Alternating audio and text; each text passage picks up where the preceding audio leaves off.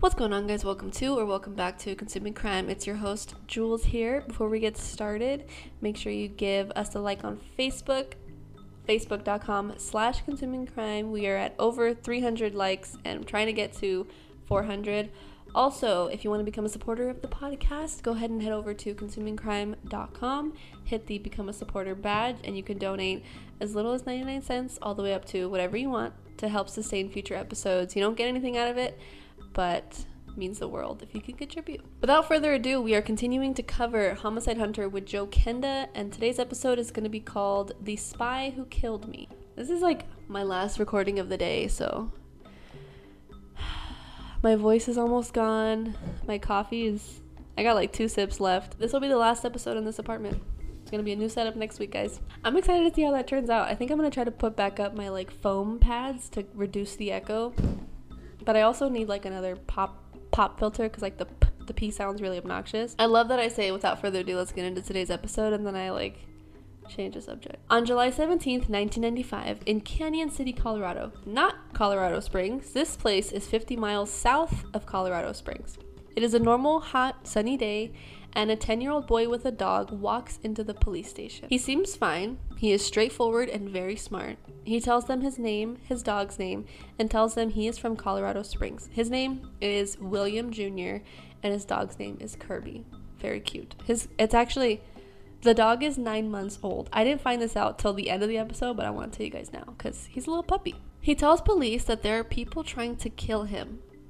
Okay, let's remember this is a homicide hunter episode, so I'm not about to start talking about puppies and kittens, as much as I would love to. They ask him, Where is your mom? Oh man. It was at this point of the episode that I wanted to turn it off. He tells them that she's at home.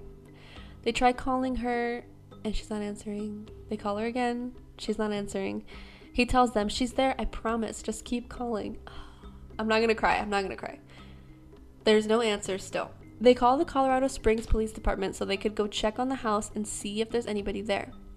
Colorado Springs calls back. They said, We're already on the scene. This house is on fire. Another fire? What the? F- this is it just like trending? Two hours before this, so now we're backtracking, Colorado Springs firefighters respond to a fire.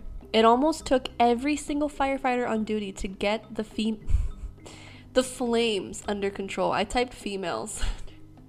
I mean, it would take a lot of firefighters, and I still think the females wouldn't be under control. So stupid. This is not funny. I'm cracking jokes because I know that this episode might make me cry. So please, it's it's not me being insensitive. I promise. I'm just I'm coping. They did a primary and secondary search. There was nobody in the building. Thank God. But where's the mom? An arson investigator goes inside to see if he can figure out how this all started.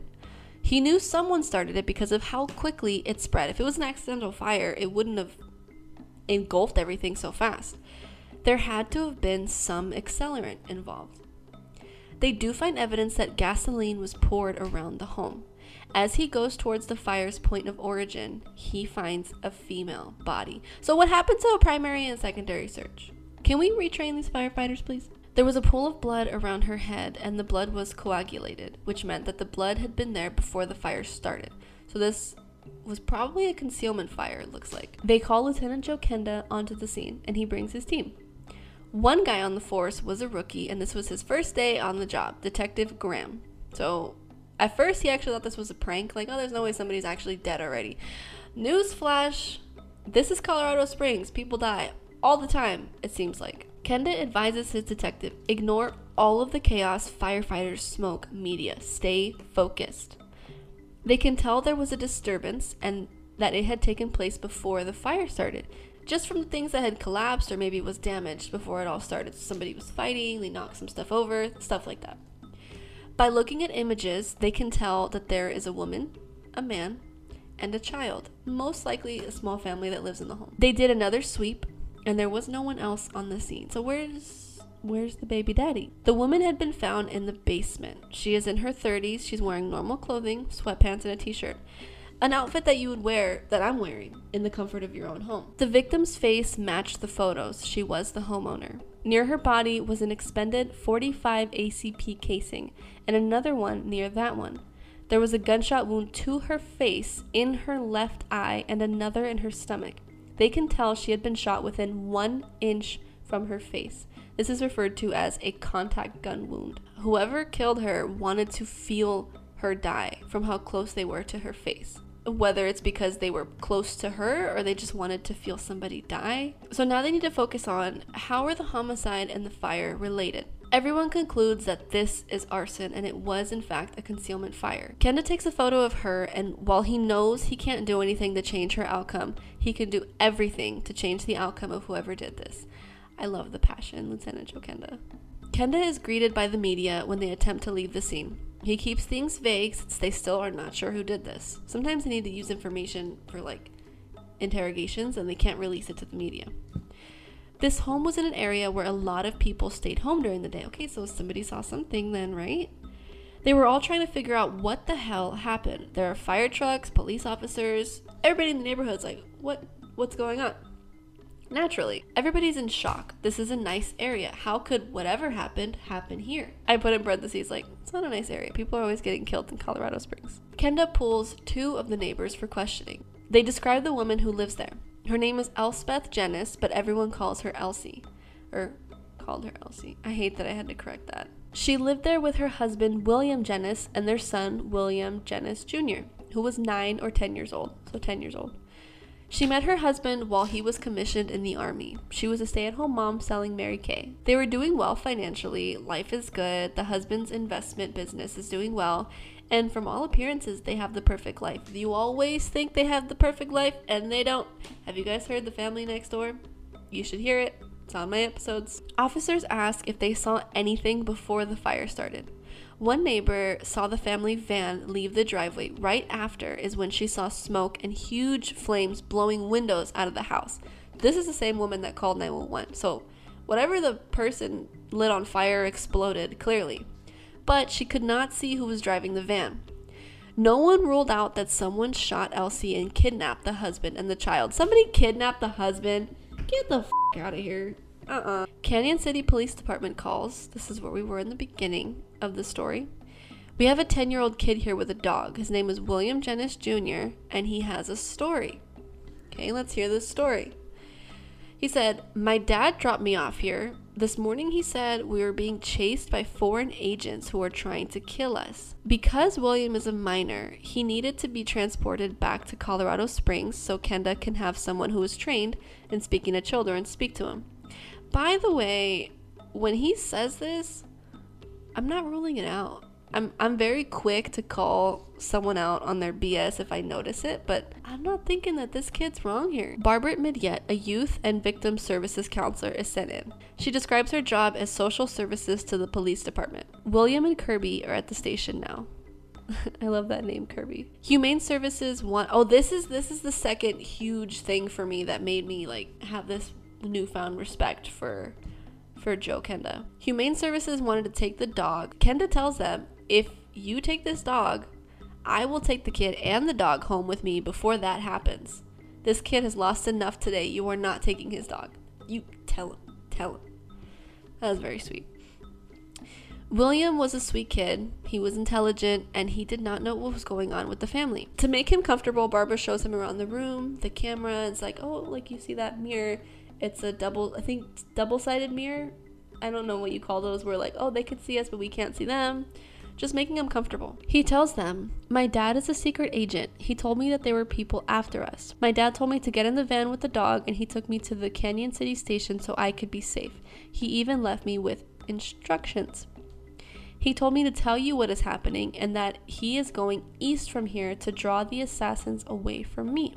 William Jr. hands over an index card. This card has both sets of grandparents' names and phone numbers. My dad gave this to me two days ago and said that I might need it. Kenda is already thinking, okay, so your dad is a victim of 007. Sure. I don't know what 007 is, but Kenda doesn't buy the story. I believe it. I don't know. It sounds, I mean, wasn't he in the army? I'm be- I believe it, you guys.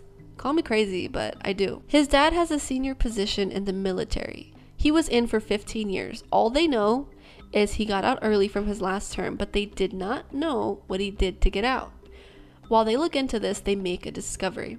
He was an intelligence officer with access to beyond top secret information as well as access to compartmentalized information. This type of information could be critical to the functioning of the government. I had I had an epiphany at some point in in my note taking.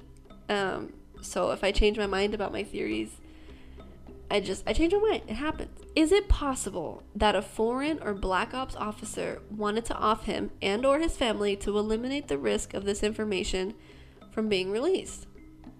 I think so. I think so. I want to know what you guys think. At this point in the episode, pause it, comment, let me know your thoughts. Detectives learned that he worked in the most secure bases in the country, NORAD. This place requires a lot of clearances just to get into. And it was just seven miles east of downtown Colorado Springs. NORAD, by the way, is also known as North American Aerospace Defense Command. This place was designed to monitor and warn against airborne attacks for the US and Canada. I'm not much of a conspiracy theorist, but what could he possibly learn about airborne particles that could be crucial to the government. Unless like they want us to have a lifespan of like 80 years, so they're low key poisoning us so we don't live longer. But like what would they how would they benefit? I don't know. I'm not into conspiracies. They honestly scare me because if I ever say something that's like true, I don't want to like get killed. Like obviously supposedly this woman did, but William could have documents in his possession that would cause someone to want to assassinate him. That's what officers are thinking. Kenda's immediate issue was to find someone to take care of William Jr. and Kirby. Don't forget Kirby. His grandparents were way out in Maine. He reaches out to friends of the family, Linda and Corky Newcomb. Linda is more than willing to take care of him. She knows and cares for him already. Before he leaves, Barbara needs to tell him what happened to his mom. He tells William as the Newcombs arrive at the station so he can leave right away. Your mother died today and there was a fire at your house. Okay, so she just jumped into it. I mean, I guess that's all you can.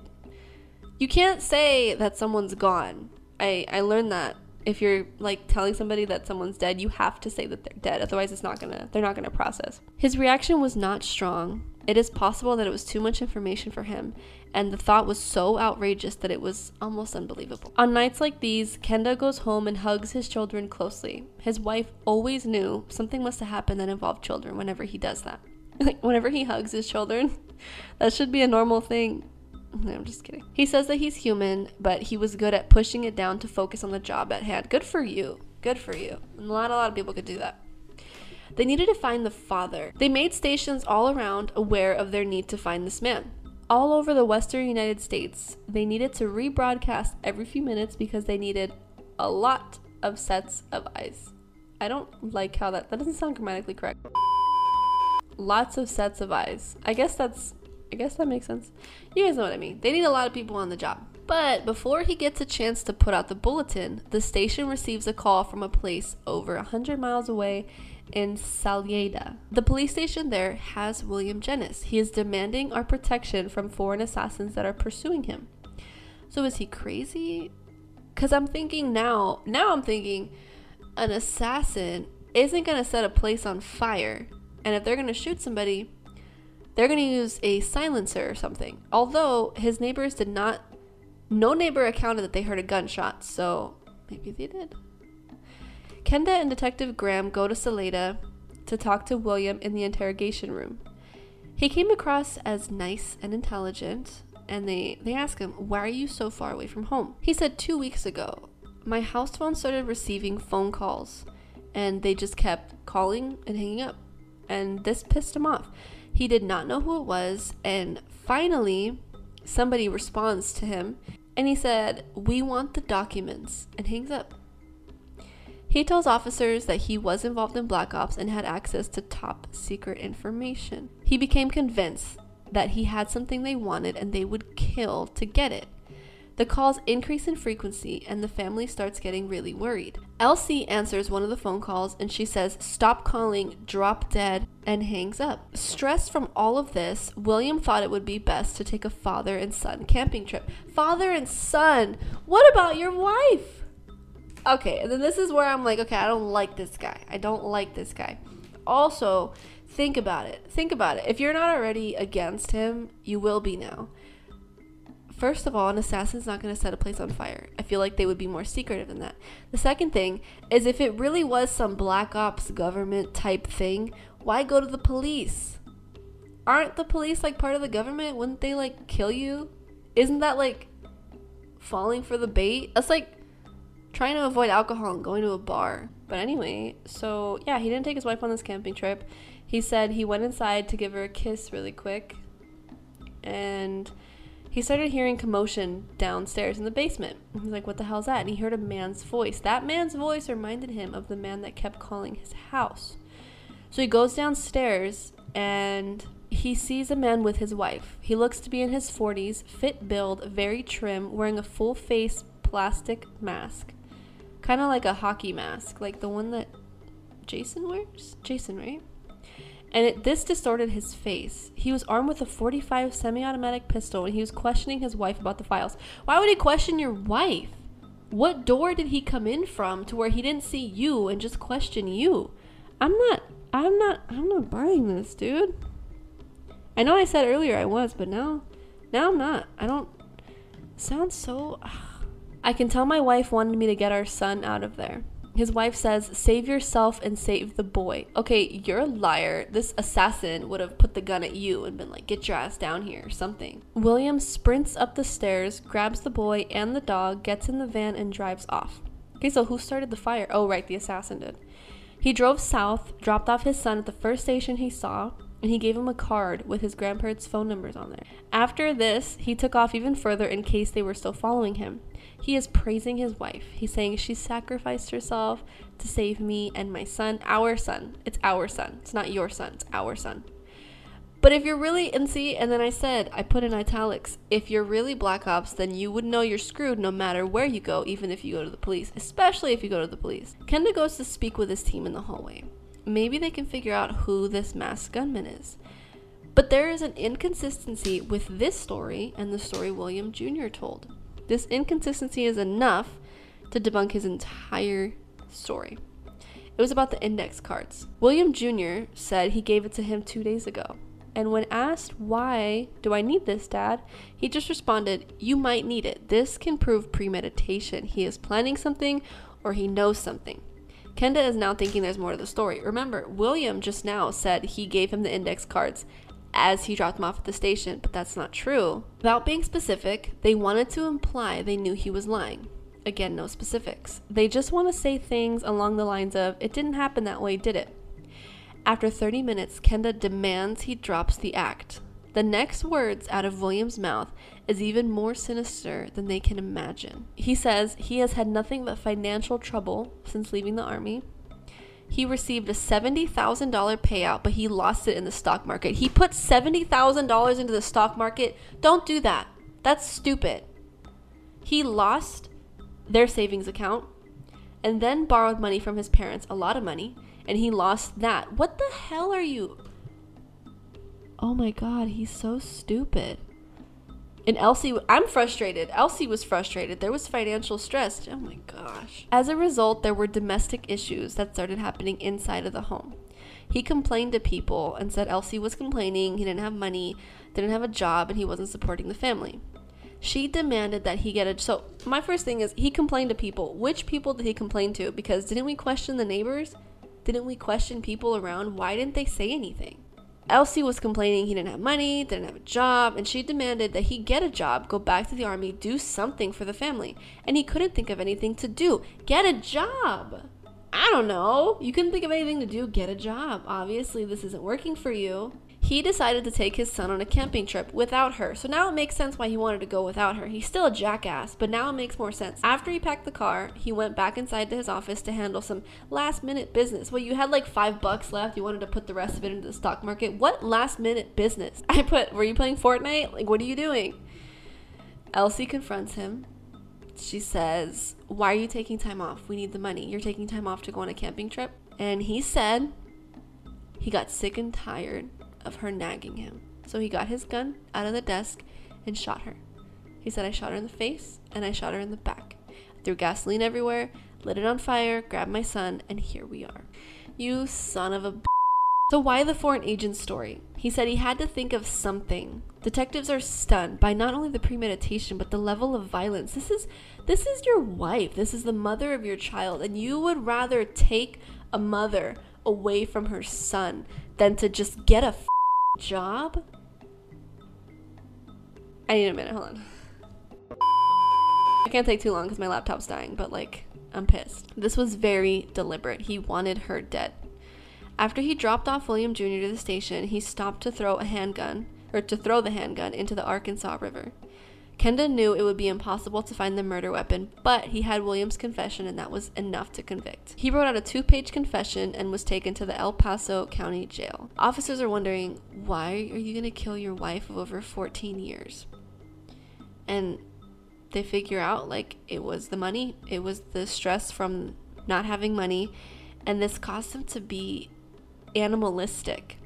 Kenda is beyond the thought, why orphan your child? Because your wife questions you and thinks you're an idiot? His words, not mine, but I agree. Because you are an idiot. You're stupid. That's not. She's speaking facts. She's spitting facts. That's all she's doing. William pleads guilty to second degree murder, which at first I was mad about. But the family had agreed to this because had it have been a homicide trial, William Jr. would have had to testify against his father, and they didn't want to put him through that, which is that's good. You don't want to traumatize the boy again. They agreed that he would do 48 years, and at the end of the documentary or the episode, everyone is resonating with the little boy. Like it's just it's sad. Like your father kills your mother and then I don't know if I could ever speak to my father after that. I'm pretty sure I wouldn't. Um, there, there's no, I can't find them anywhere. I think the names were concealed for privacy reasons. He orphaned his own child because he was tired of hearing his wife bitch. That is it for today's episode. I don't know how to end this. Rest in peace to Elspeth Jennes and William Jr., wherever you are. I hope you I hope you're happy and in a good place despite the terrible, terrible things that happened with your parents. And that's it for today's episode, guys. Thank you for consuming crime with me today, and you'll hear me next week.